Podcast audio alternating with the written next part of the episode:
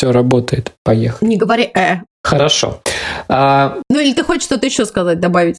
Готов. Носок готов. Дубль 3. Ты меня будешь отвлекать. Странная история.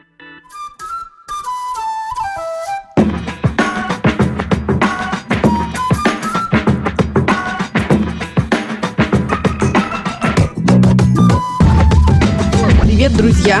Меня зовут Катя, и это подкаст «Voices in Space». Подкаст о родительстве в непростых условиях. Меня зовут Миша. Мы родители троих детей, старшая дочь Женя, младшая Тоня, и у нашего среднего сына Василия расстройство аутистического спектра. Где бы вы сейчас ни находились, на кухне или в машине, в холле коррекционного центра, школы или больничного отделения, а может вы чилите в ванной после полного забот дня, добро пожаловать! Устраивайтесь поудобнее. И не забудьте наушники, потому что не все темы, которые мы будем обсуждать, подходят для ушей ваших крошек. Окей, сразу начнем с благодарности нашим слушателям. Мы всегда очень рады вашим отзывам, вопросам и комментариям. А еще мы хотим сказать большое спасибо нашим друзьям, которые работали над подкастом вместе с нами. Музыкант Костя Чалых и иллюстратор Катя Трофимова. Спасибо, ребята! А также спасибо всем, кто присоединился к нашему Patreon, ссылку на который вы можете найти в описании выпуска и в нашем Instagram-аккаунте. Наверное, начать стоит с рассказа о названии. Подкаст называется «Voices in Space». Вася – это наш сын, ему 8 лет, и он отличается от своих сверстников. У него расстройство аутистического спектра. А еще есть такое расхожее выражение «spaced out». Обычно оно используется для обозначения состояния, когда человек оторван от реальности, невнимателен или спит наяву. И мы шутим про то, что Василий как раз часто бывает in space. Но вместе с этим это название подчеркивает, что он не один, и вокруг него есть некоторое пространство, с которым он должен уметь сосуществовать, и которое должно учитывать его присутствие. О чем будем говорить? Ну, вообще, мне кажется, что на пути особого родительства очень важно иметь союзников или хотя бы сторонние точки зрения, от которых можно оттолкнуться. И мне хочется, чтобы наша история тоже была для кого-то полезной, ну или хотя бы просто интересна. А от себя скажу про то, что я часто слушаю различные зарубежные подкасты для особых родителей и думаю про то, что не так много похожего контента есть в русском подкастном сегменте. И хотелось бы, чтобы было бы больше именно на русском языке, потому что нету вообще готовых рецептов того, как решать постоянно образующиеся все новые и новые сложные проблемы. И всегда очень круто, когда у тебя есть на что опереться с точки зрения других родителей, с точки зрения специалистов. Возможно, просто истории того, как это было, они уже дают общее понимание, как вообще могут обстоять дела в данной конкретной сфере. Ну да, я тоже думаю, что это правда здорово иметь такого карманного приятеля или друга, у которого в чем-то с тобой совпадают жизненные ситуации. И классно иногда достать и послушать, может быть, вместе посмеяться, поплакать, ну, по крайней мере, ощутить, что ты, правда, не один здесь. И, ребят, все будет классно. Да, привет всем, как будто вы у нас на кухне. Я вам сейчас расскажу про Екатерину, с кем вы вообще имеете здесь дело.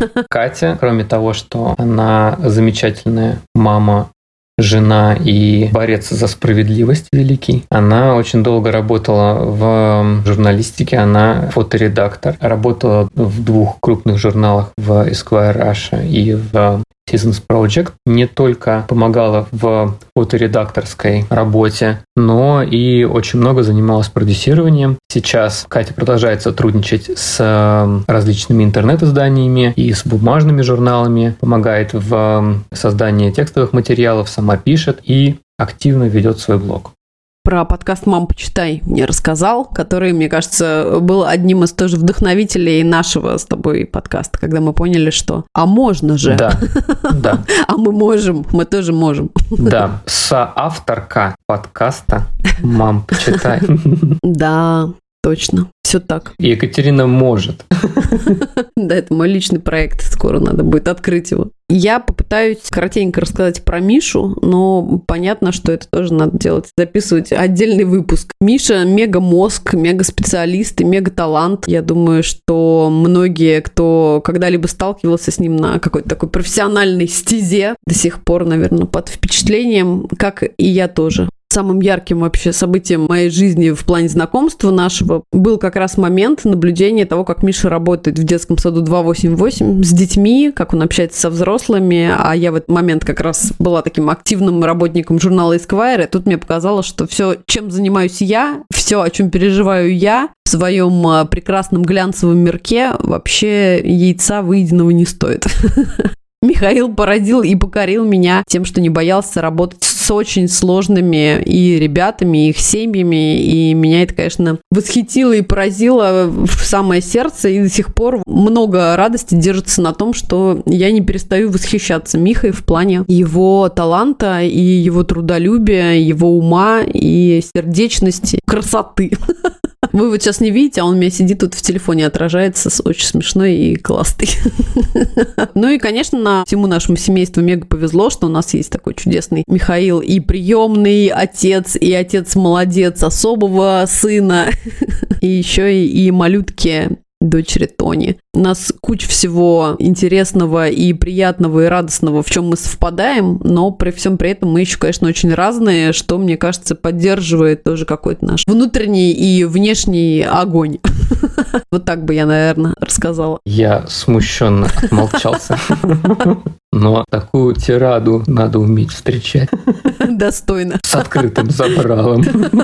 Будем рассказывать дальше нашим слушателям. Мы зацепили, да. Про вообще историю знакомства и детский сад 288, да. И рождение Василия. Ну, наверное, для первого выпуска это самые те темы. Мы не будем пока прям мощно углубляться в проблематику, но постараемся быть веселыми, бодрыми и интересными. Давай, начинай рассказывать про наше знакомство.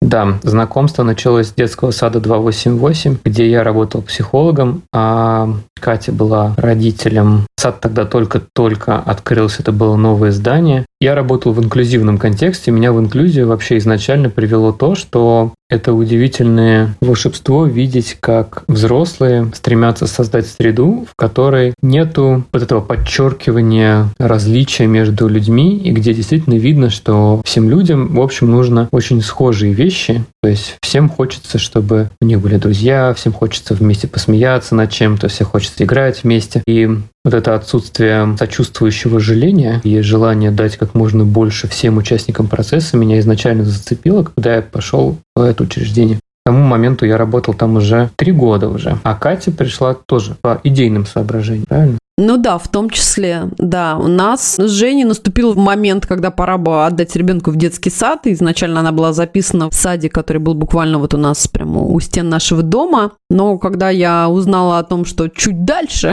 но также в нашем районе открывается инклюзивный детский сад на 25 человек, будет обязательно 2, 3, 5 детей с какими-то особенностями развития, неважно, это ДЦП, синдром Дауна или аутизм, мне показалось, что это невероятно крутая идея, история, вообще меня это восхитило и поразило. Так складывалась как-то моя жизнь, что я и сама в детстве, в общем-то, встречала людей и детей с особенностями и видела, как непросто вообще дается им самая обычная, в общем-то, жизнь, и как окружающие не всегда с пониманием и с поддержкой к ним относятся. И у наших ближайших друзей, даже родных были истории с рождением детей с особенностями. Поэтому мне показалось, что вообще-то очень важно своего самого обычного нормотипичного ребенка привести в подобную группу, чтобы Женя с самого детства понимала, насколько мир непрост, что он не черный-белый и делится все как-то так очень явно и понятно, а что есть очень много тонких моментов, которые ты просто должен знать, чувствовать и уметь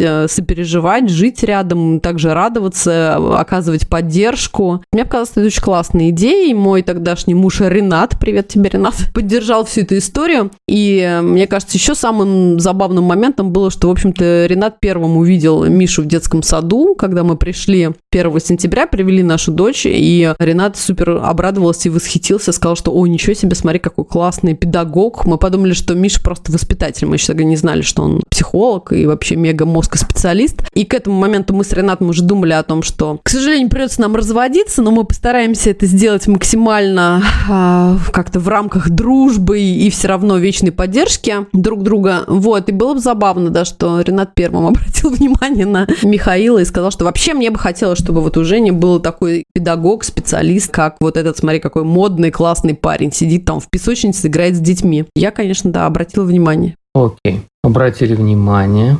Потом был бесконечный ремонт, да. Ты помнишь? Петр Мамонов пел про то, что у нормальных людей сначала любовь, а потом ремонт, а у нас с Михаилом все наоборот. Сначала был ремонт, а потом уже любовь. Да, потом был Василий, который все планы переиграл. Мягко, скажем так. Мягко подойдем, да, к этой теме. Да, он переиграл все планы. Вот. Изначально у меня была такая идея, что я какими-то кармическими силами защищен от того, что у меня будут особые дети. Или то, что я специалист, я обязательно сейчас по-джедайски все поймаю на самых ранних сроках. Но на самом деле это, наверное, тоже какая-то такая интересная история, что специалисты тоже обладают огромным количеством вот этих вот слепых пятен, которые, так как они слепые пятна для самого человека, они могут быть, видимо, заметны только сторонним наблюдателям. Вот. И получилось, что когда Василий, ну, вот только что разговаривали, все думали, сколько же ему было лет? Ему было порядка 2 лет, два с чем-то, 2 и 3, наверное, когда те слова, которые образовывались, одновременно куда-то уходили, все время мы ждали того, что ну вот сейчас вот эти слова новые закрепятся, и просто он еще доберет, но вот закрепление тех слов, которые образовывались, не происходило, они как появлялись, так и уходили, и мы стали обращаться к специалистам, когда Васе было 2,5 года. Много всяких историй решали, то есть это исследования, связанные с эпилепсией, по разным врачам ходили, встречались с педагогами, психологами, с логопедами, с дефектологами, с EBA-специалистами. То есть какое-то количество времени параллельно с тем, что нужно было принимать эту ситуацию, надо было еще начинать прикладывать какие-то действия к тому, чтобы работать. И супер, конечно, повезло, что к тому времени у меня уже сложился круг контактов специалистов, и вообще вся вот эта аудитория детского сада 288, она была всегда очень поддерживающей, и вся эта среда как-то сразу нашу семью поддержала. Собственно, 288 как раз Василий закончил. Были намечены занятия, шел свой коррекционный план, Василий посещал инклюзивную группу, но все равно этого было мало, правильно?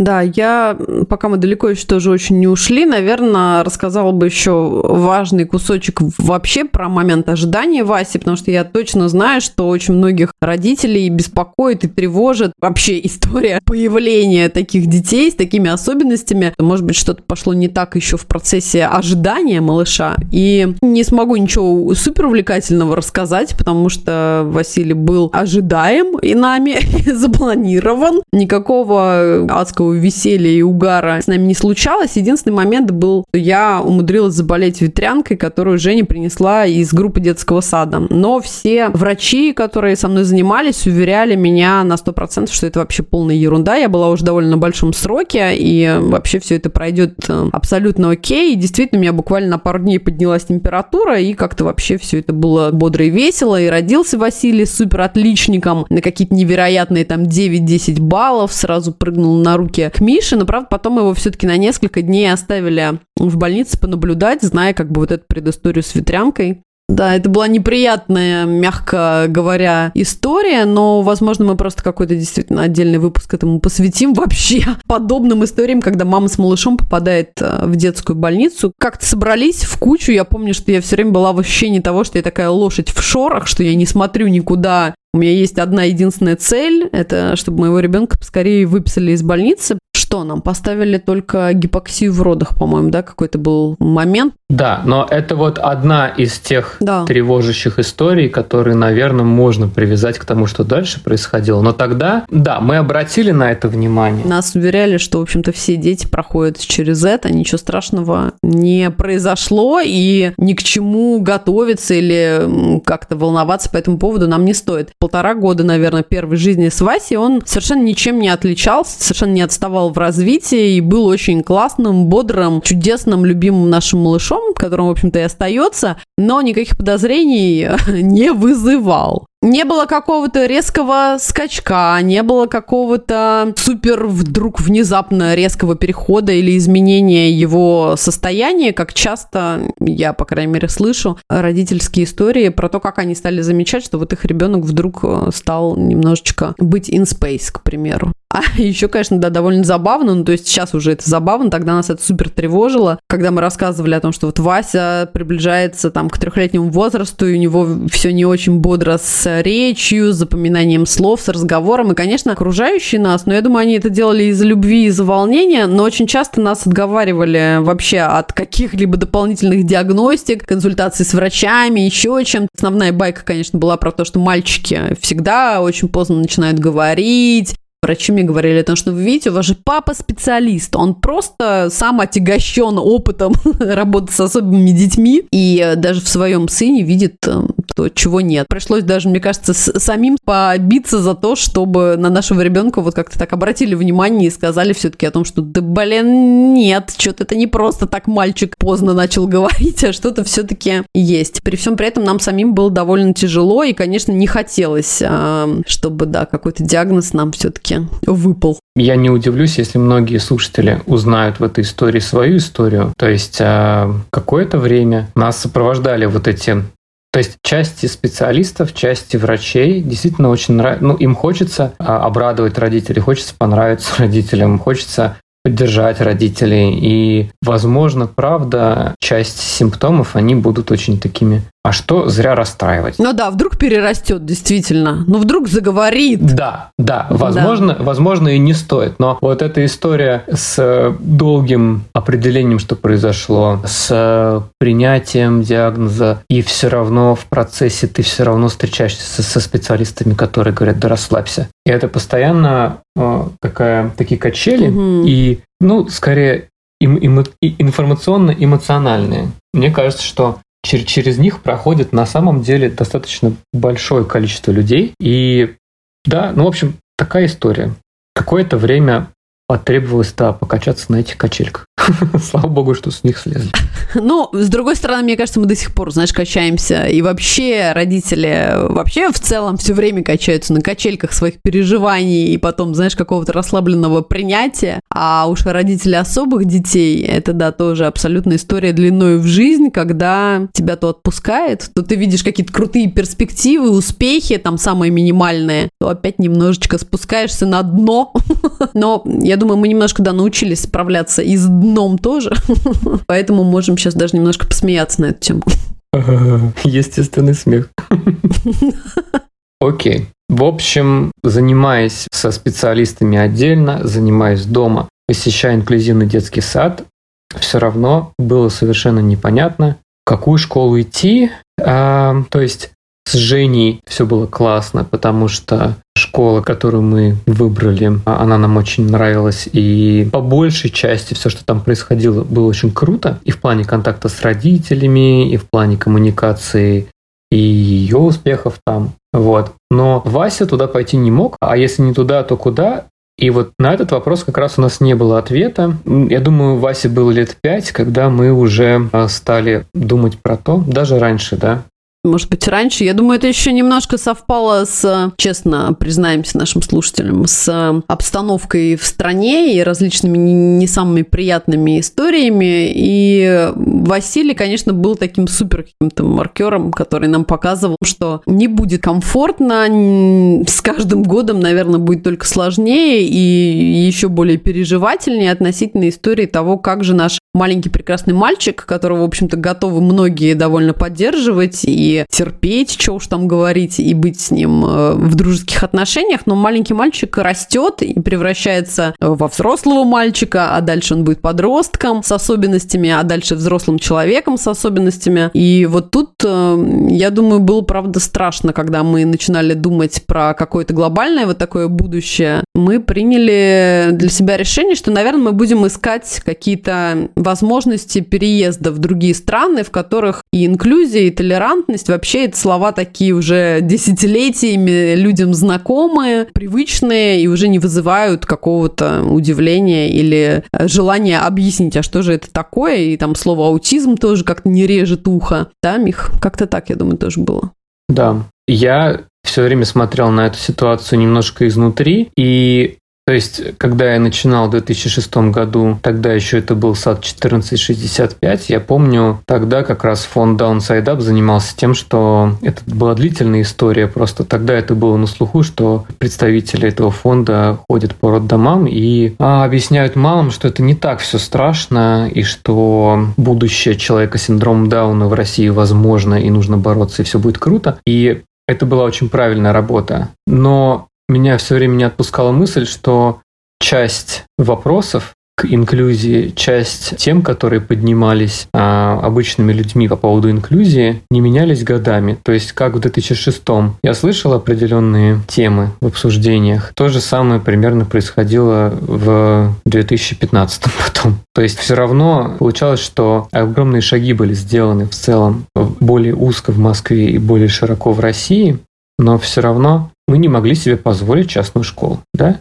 Да. А ткнуть пальцем в государственную коррекционную школу не получалось, потому что Вася испытывает трудности не только в обработке, например, речи, но есть и некоторые поведенческие штуки, которые, с которыми не так просто справиться даже нам. Поэтому просто пойти в коррекционную школу, в общем, мы к этому относились не очень расслабленно, я бы сказал. Стали думать о том, что надо бы собирать документы на визу куда-нибудь. Вот. И мы играли в Green Card, участвовали в программе Diversity Visa Lottery США и параллельно работали над тем, чтобы получить визу в Канаду. Как раз тогда, это был 2018-2019 год, в Канаде, в провинции Саскачеван, набирали психологов. Мы решили, что грех такой возможности не воспользоваться. Вот. И, в общем, я занимался вопросами получения лицензии психолога в Саскачеване, когда как раз пришло письмо из консульства США о том, что Екатерина выиграла грин-карт и надо подавать документы туда. И мы решили, что не стоит выбешивать судьбу, раз она тебе дает такой шанс, надо на него соглашаться. Ну да, оказалось, что Америка выбрала нас сама, то есть нас довольно часто спрашивают о том, почему мы решили уехать именно в Америку. Я все время честно говорю, что на самом деле это не мы выбрали Америку, а она проявилась совершенно, ну, в общем-то, нежданно-негадно, потому что мы 4 года участвовали в лотерее, и, честно говоря, среди моих близких знакомых я не знала ни одного человека, который бы выиграл грин-карт. Для меня это все время была какая-то байка из склепа, что знакомые знакомых, друзья друзей. Я думала, что вообще-то это не очень реально, но у нас с Михой всегда есть теория того, что яйца надо раскладывать по разным корзинам. Поэтому мы решили, что окей, хорошо, мы будем заниматься Канадой, но подавать на грин-карт тоже будем. И вот, да, Америка выбрала нас, и, честно говоря, это был один из самых чудовищных годов в нашей жизни, потому что очень много различных переживаний, и болей, и потерь, и трагедий, в том числе и радости. Например, обретение Тони было одновременно. Нас, конечно, рвало на части от различных совершенно эмоций. И вот одной из таких историй стала информация о том, что, я как сейчас помню, да, мы просто, по-моему, сидели, пили чай и провожали как раз моего бывшего мужа Рената с его семьей в Канаду. А Михаил параллельно проверял почту и зачитал нам вслух поздравления от консульства США, что, дорогая Екатерина, мы рады сообщить вам о вашей победе в Green Card Lottery. И мы, конечно, все немножечко выпали в осадок, но поняли, что, да, как правильно говорит Михаил, ну, нечего тут пытаться кокетничать или отматывать уже свои желания назад. Пожалуйста, давайте двигаемся дальше вперед. Вот, мы начали окучивать идею с переездом. И тут, что, грянул ковид? Ковид, который с каждым днем, надежда улететь была все меньше, а срок виз был всего полгода. И в какой-то момент стало понятно, что сейчас просто все рейсы отменят, наши визы спокойно истекут, а дальше как общаться и переделывать все эти визы, как это все будет происходить, мы совершенно себе не представляли. Вот. И в итоге улетели из Москвы, собрались за неделю, улетели каким-то посольским чартером, совершенно каким-то нереальным. просочились в угольное ушко. Да, вот, совершенно непонятно как, вот, оставив всех своих животных половину дел недоделанными, но в итоге сейчас уже все эти дела доделаны, по большей части, но было интересно. В Америке, соответственно, тоже потом было некоторое количество приключений, но благодаря, не знаю, терпению своему, поддержки наших друзей, как всегда, с течением обстоятельств, все получилось. Вот, Вася ходил в обычную школу ровно полгода он ходил. Женя тоже ходила в обычную школу, Тоня сидел дома, я устроился на работу. Классная история про то, что я помню, когда мы жили еще в Москве, и вот последние годы хождения в детский сад, когда все родители уже начинают переживать на тему того, ой, куда пойдут мои дети, в какую школу, а вы куда.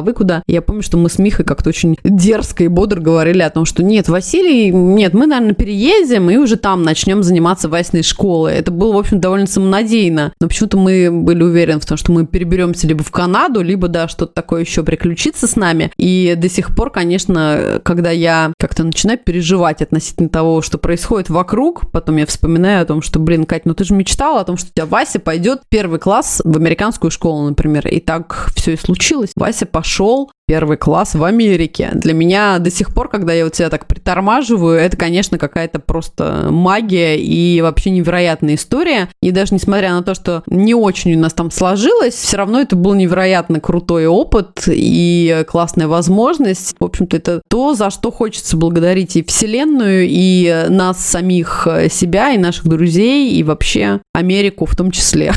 Да. Перед вылетом у меня была такая мысль. Ну вот мы приземлимся, и я выдохну. Потом, когда мы приземлились, я думал, ну вот мы получим все документы, и я выдохну. Потом, когда я получил документы, я понял, что так, ну вот я найду работу, и я выдохну. Но, как вы уже сразу, наверное, поняли, что, в общем, этого выдоха не происходит никогда. Мы поняли такую вещь, что этот весь подкаст про родительство в экстремальных условиях, потому что на каждом своем жизненном этапе ты все равно никогда не выдыхаешь. У тебя все равно есть какие-то нерешенные вопросы, и часто их много одновременно, и один из вариантов с этим справляться, это понять, что это нормально, что по полочкам никогда ничего не бывает, особенно в каких-то сложно составных условиях. Чем больше переменных, тем больше вероятность того, что что-то будет все время не так. Поэтому такой, наверное, даже саморефлексивный подкаст для нас о том, как решаются подобные ситуации, как жить в ситуации постоянной неопределенности и находить простые радости в... Да, в том, что мы имеем. Я бы тоже, кстати, добавила. Да. Родительство в непростых условиях – это не повод быть несчастным или не видеть каких-то классных моментов, не акцентировать внимание на них. Мне кажется, да, очень важно в какой-то момент просто честно себе признаться, что действительно уравнение твоей жизни содержит очень много неизвестных, каких-то вообще непонятных корней, косинусов, синусов и еще чего-то. И вообще не факт, что когда-то оно решится и будет каким-то красивым, идеально ровным числом. Скорее всего, это будет какой-то вечный расколбас. И не надо ждать того дня, когда, да, ты такой сядешь ровно на попу и скажешь, все проблемы решил. Все шикарно. Теперь, в общем-то, я могу зажить свою жизнь.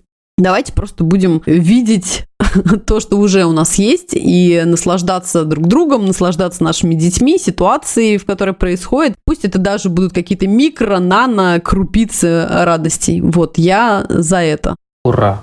Мне кажется, на этом можно уже подвести итог, правильно? Ребят, все будет классно.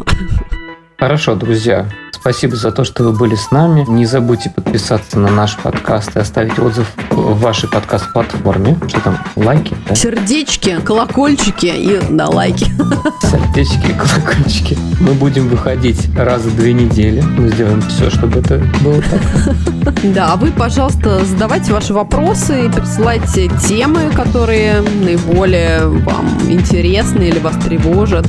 Мы будем очень рады чаевым и знаете, что ваша поддержка очень важна для нас. Присоединяйтесь обязательно к нашему Patreon. И до следующей встречи на подкаст «Волнах», друзья. Пока. Пока. Так, все, выключай. Я тоже выключаю. Под конец что-то это закрутило. Давай еще раз скажи это теперь чисто, четко. И до встречи. Вот, идеально. Ничего не говори между, лучше молчи. Ну что ты мне... Voices in Space.